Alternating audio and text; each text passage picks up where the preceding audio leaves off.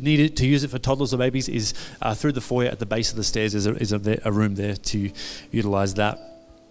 Uh, grab a Bible, open to Colossians. I don't care whether it's an old school one like I have or if you've got an electronic one. Um, just open to Colossians. We're going to do a Bible study together this morning. Um, we're going to go old school and actually read through some scripture, pull some stuff out. Um, and I'm going to be really honest and really transparent from the get go. I, I, have a agenda um, for this series. Um, in fact, I've got an agenda for, for life, and, and my agenda is to um, to build us as a church up as the most robust, Bible believing, faith filled Christians we could be.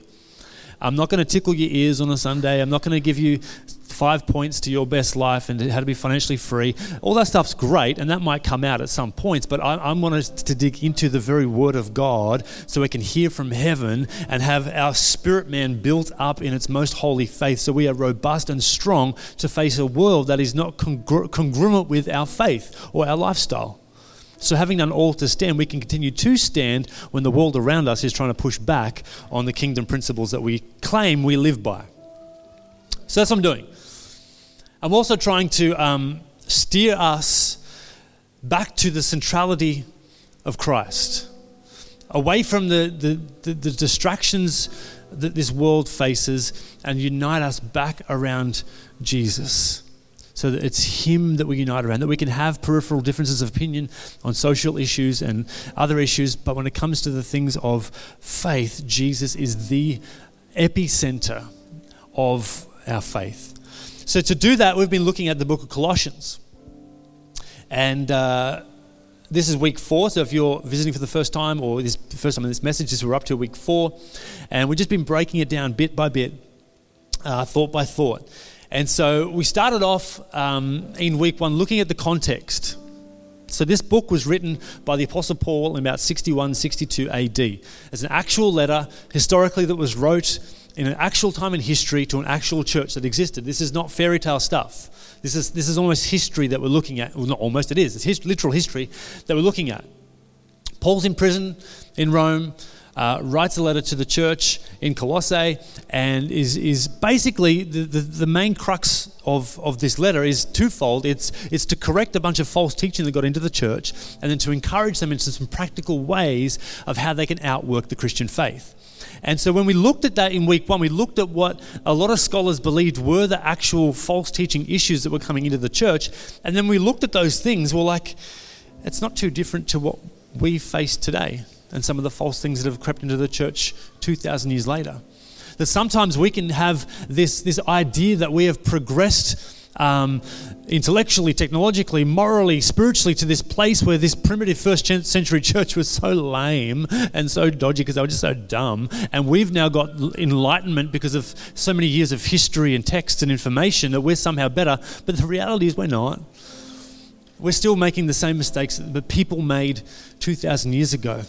But the gospel of Jesus is the same yesterday, today, and forever. So that's why we unify around Him, because it's in our weakness He's made perfect.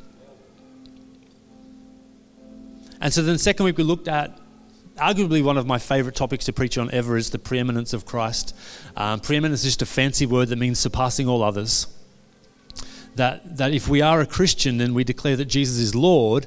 And by pure definition of what the word Lord means, if He is Lord, then nothing else is.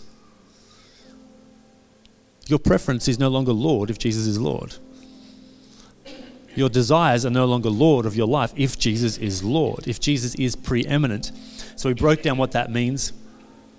And then last week we looked at rejoicing and suffering, um, which seems like a bit of an oxymoron, but um, just looked at Paul's take on suffering, what Paul actually went through in his life. We literally looked at all the things that happened to him, and and how he says that, you know, he counts it joy when he faces these. He rejoices in his suffering because it actually causes the gospel to advance. It actually causes the kingdom to be built when Christians suffer. And not that there's anything spiritual about suffering, but it's when we find meaning in suffering, suffering loses its power, and God still moves through that. That God's not looking for the perfect conditions in order for Him to use us. He's looking for those who would say, Oh, despite my circumstance, I'm going to say yes and just do it anyway. When we decide to make room for God, He will fill that place and put us on mission with Him. So today we're going to jump into verse 6 of chapter 2. And we're going to just tiptoe all the way down to verse 15. So I'm going to read it, then we'll break it down. Therefore, as you received Christ Jesus the Lord, so walk in him, rooted and built up in him, established in the faith just as you were taught, abounding in thanksgiving. See to it that no one takes you captive by philosophy and empty deceit according to human tradition, according to the elemental spirits of this world, and not according to Christ. For in him the whole fullness of deity dwells bodily. And you have been filled in him, who is the head of all rule and all authority. In him you are also circumcised with a circumcision made without hands, by putting off the body of the flesh by the circumcision of Christ. I know it sounds weird if you're visiting, but we'll explain what that means a little bit later verse 12. Having been buried with him in baptism, in which you were also raised with him through faith in the powerful working of God who raised him from the dead. And you who were dead in your, in your trespasses and the uncircumcision of your flesh, God made alive together with him, having forgiven us of our trespasses, by cancelling the record of debt that stood against us with its legal demands. He disarmed the rulers and authorities and put them to open shame by triumphing over them in Him. God, I just thank you this morning that your word is alive, it is powerful, it is inspired from heaven, it is useful for us today. It is not an ancient text that holds no relevance for us in 2021, that is absolutely just as powerful for us now as it was to the original readers in 61 AD. And I thank you, Lord, that the truth that is in these pages would enlighten our heart and illuminate our mind and excite our spirit to be more in love with you because we realize how much you're actually in love with us. Lord, would you bring freedom, deliverance, and power to us today in Jesus' name? Amen. This passage, these few verses from 6 to 15, it's almost a hinge in the book of Colossians. A hinge in that it, it connects two things. It's it's connected to the, the correction that's taken place in the first uh, chapter or so about what Paul is trying to realign in the church in Colossae. And it's also a hinge to what's to come in the back end of the book, which is more practical teaching on how to live the Christian life. So we see this passage is, is, a, is a swinging door, this, this hinge. And this passage is also, as I said, um, a bit of a weapon in my arsenal of my secret mission to strengthen and unite the church around Jesus and not around contemporary issues or controversies. So here's what we're going to do a little bit different. That's why I want you to have your Bible so that you can know I'm not cheating. It's just God's Word. You can read along with me. Verse 6 in chapter 2 As you received Christ Jesus the Lord, so walk in him as you receive Christ Jesus the Lord, again, by pure definition, if Jesus is Lord, nothing else can be. Because that's what it means to be the Lord. There's only one position of Lord, and, and if it's Jesus, then nothing else is.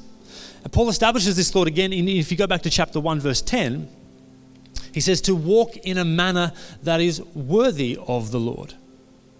So we need to, if, if we really identify with Christ, if God really is our Heavenly Father and we are His children, then we need to act in such a way that would bring honor to the name of our Father. Anna and I are, are, are leading our children, and our hope and our prayer is that we raise our kids enough so that they would bring honor to us in the way they live their life. And so, likewise, we have a duty to walk in a manner that is worthy of the Lord. And if we are found in Christ Jesus, and we've received him in the fullness of what that means to receive Christ, which is God in bodily form, then we are to walk in him and with him. I read this great quote this week The Christian who is not making progress is an open target for the enemy. So we're not about work. I've got to make that really clear. It's not about doing more stuff to be more holy and more perfect. It's just about following Jesus, mistakes and all. You know, we, we, we, we fall forward, we get up. We fall again, we, we get back up. But the Christian who's not progressing, the Christian that's stagnant, the Christian that's not intentional about their spiritual disciplines, about their walk with God. The, the Christian that's not intentional about walking in a manner that's worthy of the Lord is an open target for the enemy. Anna and I, full disclosure, we, we um, are a little bit obsessed with a TV show at the moment. Um, Desperate Housewives of Melbourne. I'm joking. it's the New York one. We, we love that one. There's a show, a show on, on SBS called Alone. Anybody seen that? It's Alone. It's this weird, obscure show that's, that's filmed up in Canada somewhere. And we're up to season seven and we just can't get enough. And the premise of the show is basically this that 10 contestants uh, get selected out, out of like 5,000 entry, entrants that want to participate in this show. And they take them to like some of the most remote places on the planet. So we are now watching a, a series where they're filming in the Arctic, 40 kilometers below the point where trees stop growing. So it's like crazy sort of terrain. And they just take the contestants up there and they drop them about 50 k's apart from each other, all by themselves. They've got one backpack with 10 items they can take, and they've got a, a carry case with all the camera gear and stuff because they've got to film themselves, otherwise, it's a, sort of a weird show. Um, so they're responsible for filming themselves all the adventures they go on. And and they've got whoever, whoever lasts the longest wins like half a million dollars. That's the premise of the show. But the catch is, um, you don't know when other contestants drop out.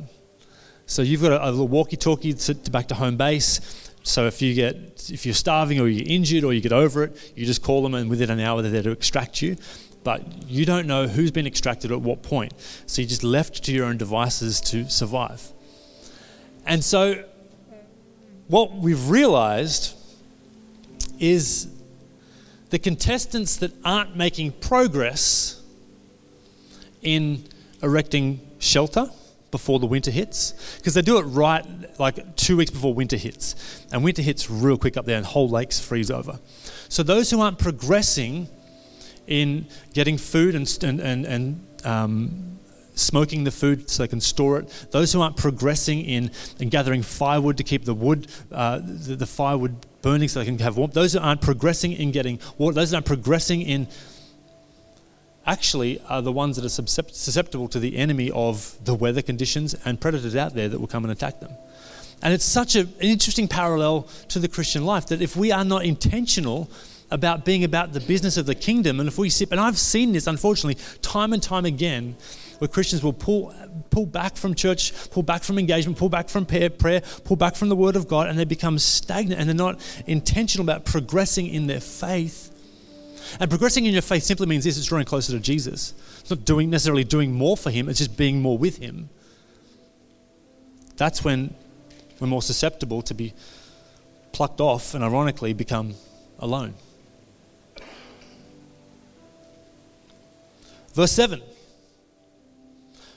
Rooted and built up in him, abounding in thanksgiving. Christians aren't meant to be tumbleweeds weak, lifeless, and light that are blown around by deceitful philosophies in every wind of doctrine. And again, I've seen these people. That's, that's not the kind of life that being filled with Jesus gives you. We're designed to be more like trees, growing and steadfast, rooted we go down and also build up. We go up and we abound in thanksgiving. We are fruitful. We are thankful. Thanksgiving is the language of heaven. It's thanksgiving that we enter the courts, God's courts. And this is the life that God's called us to live, to be rooted, to be built up, to be abounding.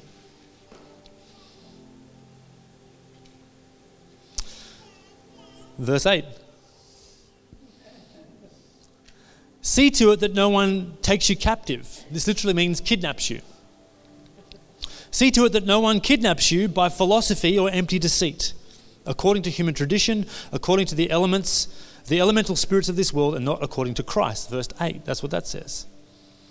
This is why we must test things against the nature and work of Christ, which is so why it's so important that he is preeminent, which is so important why I spoke the other week about having Christology as the highest form of our theology. That we don't have a, a, theology of the end times, or we don't have a theology of the church, or we don't have a theology of, of other things that is higher than our theology around the work and nature of Jesus Christ. Because it's in Him we live and move and have our being. It's in Him that everything else falls into place and how the kingdom operates. So see to it that no one takes you captive by philosophies of empty deceit that are not according to Christ. I had someone recently ask me um, why that Christians tend to be involved a lot more in conspiracy stuff.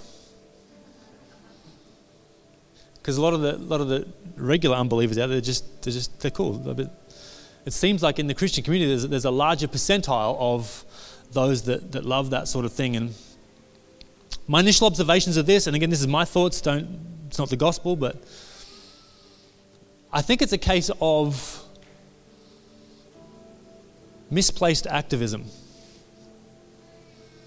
that, that when we're born into the kingdom of God, with salvation comes mission.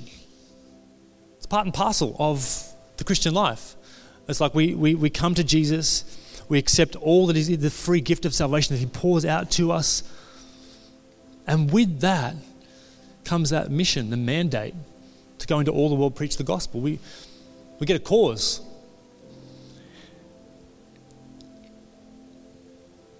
But in order for the cause to go out, we've got to go down. We've got to go deep.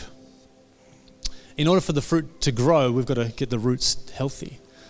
And so the work of the disciple is oftentimes in the quiet place, the unseen spaces. It's in the quietening, quietening of our spirit to hear the still small voice of God. It's in going to someone's house and having a meal and building a relationship with people rather than just dropping a Jesus bomb and then saying, see you later, bye bye.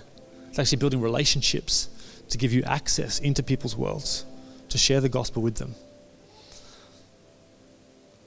And all that stuff comes from this, this quiet strength and humility, this meekness that, that Jesus talks about in Matthew 5.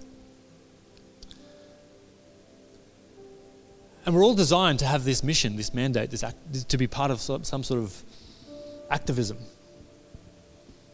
but it has to be centered and measured according to Christ. And so that's the test. We run it through the Christ test.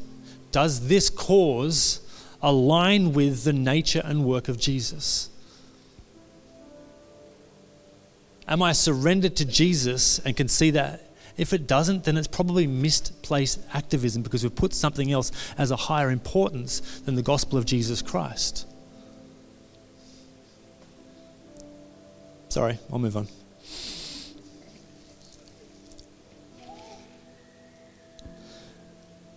Verse 9. When I say I'm sorry, I, I didn't mean that. I was just, just tokenism, to be honest. Verse 9 In Christ, the whole fullness of deity dwells bodily. What this means is we see God whenever we see Jesus. We talked about this a few weeks ago as well. It's like, well, I, I can't see God. How do you know God? It's, it's, it's, just look at Jesus.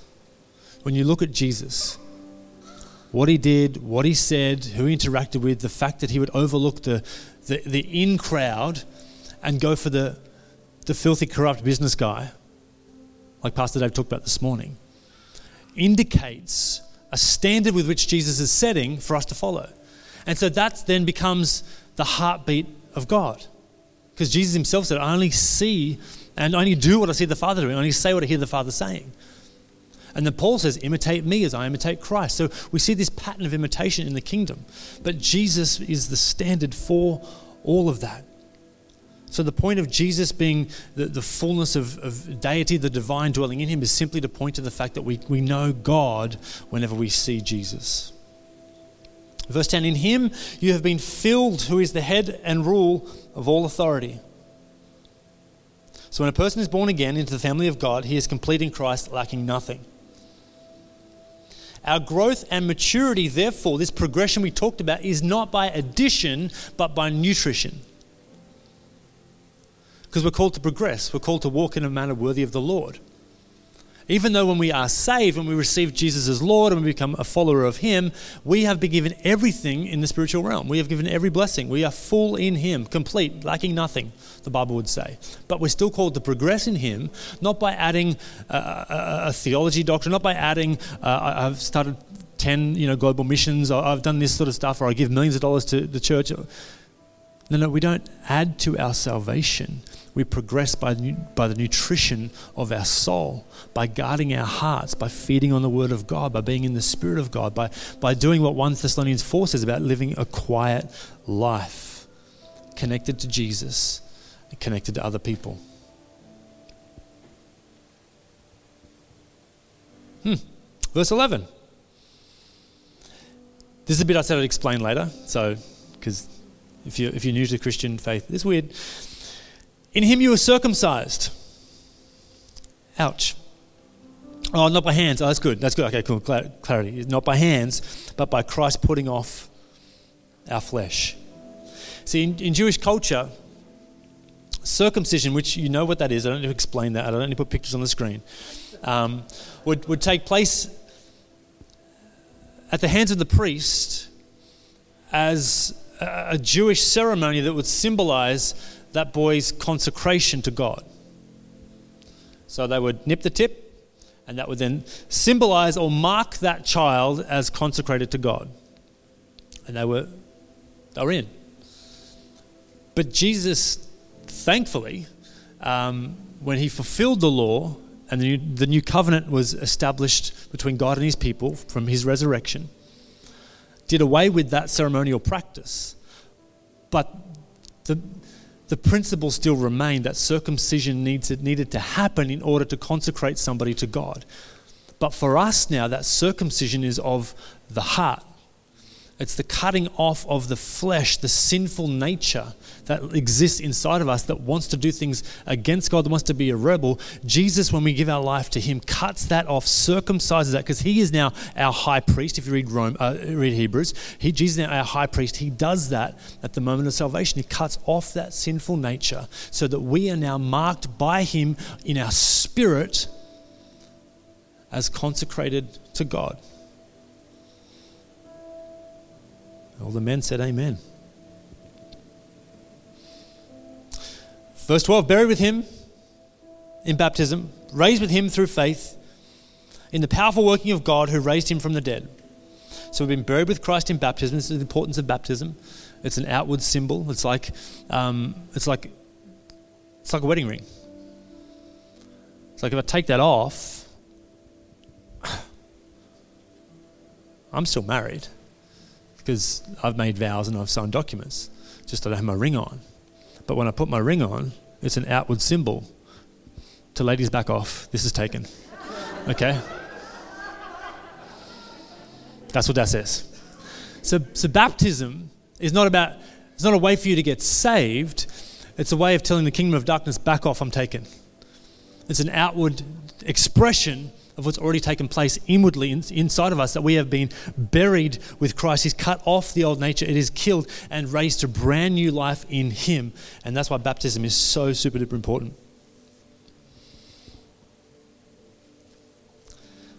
Through the, power, through the powerful working of God who raised Jesus from the dead. Right. So Romans 8, verse 11 says this. I want this to sink in. This is one of the most profound scriptures in all the Bible. And you'll need to sit on this for ages and just meditate because when, when the penny drops with this passage, holy heck, everything changes. Shall I tell you what it is? Nah, you don't, you're not ready for it. The same power that rose Christ from the dead lives in you.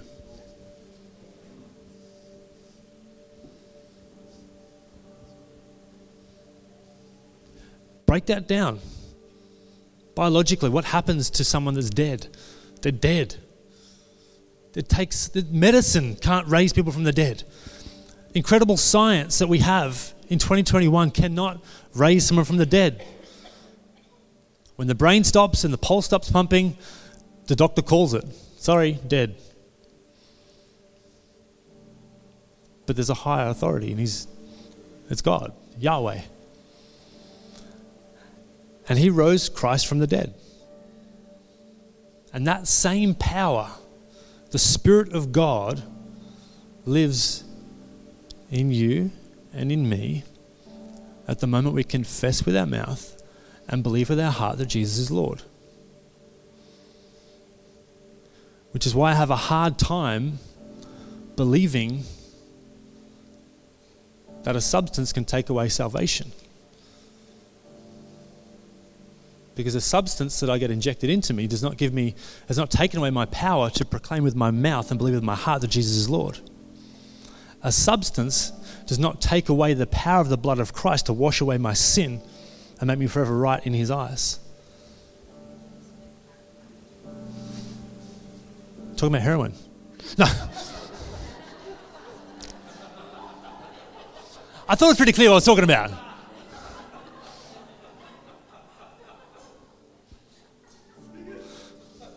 Vaccination, gosh. Because people people believe that if you get vaccinated, you lose your salvation. And I'm, I'm trying to I'm trying to be diplomatic and unite us around Christ because I don't care if you're vaxxed or unvaxxed. I really don't care. That's your choice. I've made that really clear from day one. Could not care less. As long as you make a decision based that's best for you and your family, amen, hallelujah. Let's hold hands and sing Kumbaya forever. I don't care. But if people are going to say that it removes someone's salvation, for me, if uh, this is controversial, I reckon we're going into, into Hebrews 10:26 territory, which tramples underfoot the blood of Christ and therefore no longer remains a sacrifice for their sins. Because how small is your view of Jesus and the finished work of the cross? Because there's only one thing that takes salvation, and it's the blasphemy of the Holy Spirit, which is a willful denial of the power and presence of God from one person's life to push God away. which is the same as salvation. It's to bring God near, you confess with your mouth and believe with your heart that He is Lord, and you make space and He comes near. I didn't plan on saying any of this sort of stuff, so for that I am sorry, and I will move on, I promise. Verse 13 who were dead in our sin, made alive together with him, having forgiven our trespasses by cancelling the record of debt that stood against us with its legal demands. This he set aside, nailing it to the cross. This is the gospel, pure and simple. These two verses here, that is the gospel message. God's word is the receipt of a transaction that has been paid in full of the purchasing of your life at the expense of Jesus' life. And so, so the enemy will come, who is a deceiver and accuser of the brethren. He will accuse, he will question you, he'll throw deceptive ideas and thoughts out there to derail us, distract all those things. But this book is a tax invoice, proof of purchase, paid in full receipt, declaring to all of heaven and all of earth that what Jesus did on the cross was enough to purchase your salvation in full because Christ laid down his life in full for us. Which is amazing. So nothing can snatch us away because we just got to bring out the receipt. Sorry. Something can try.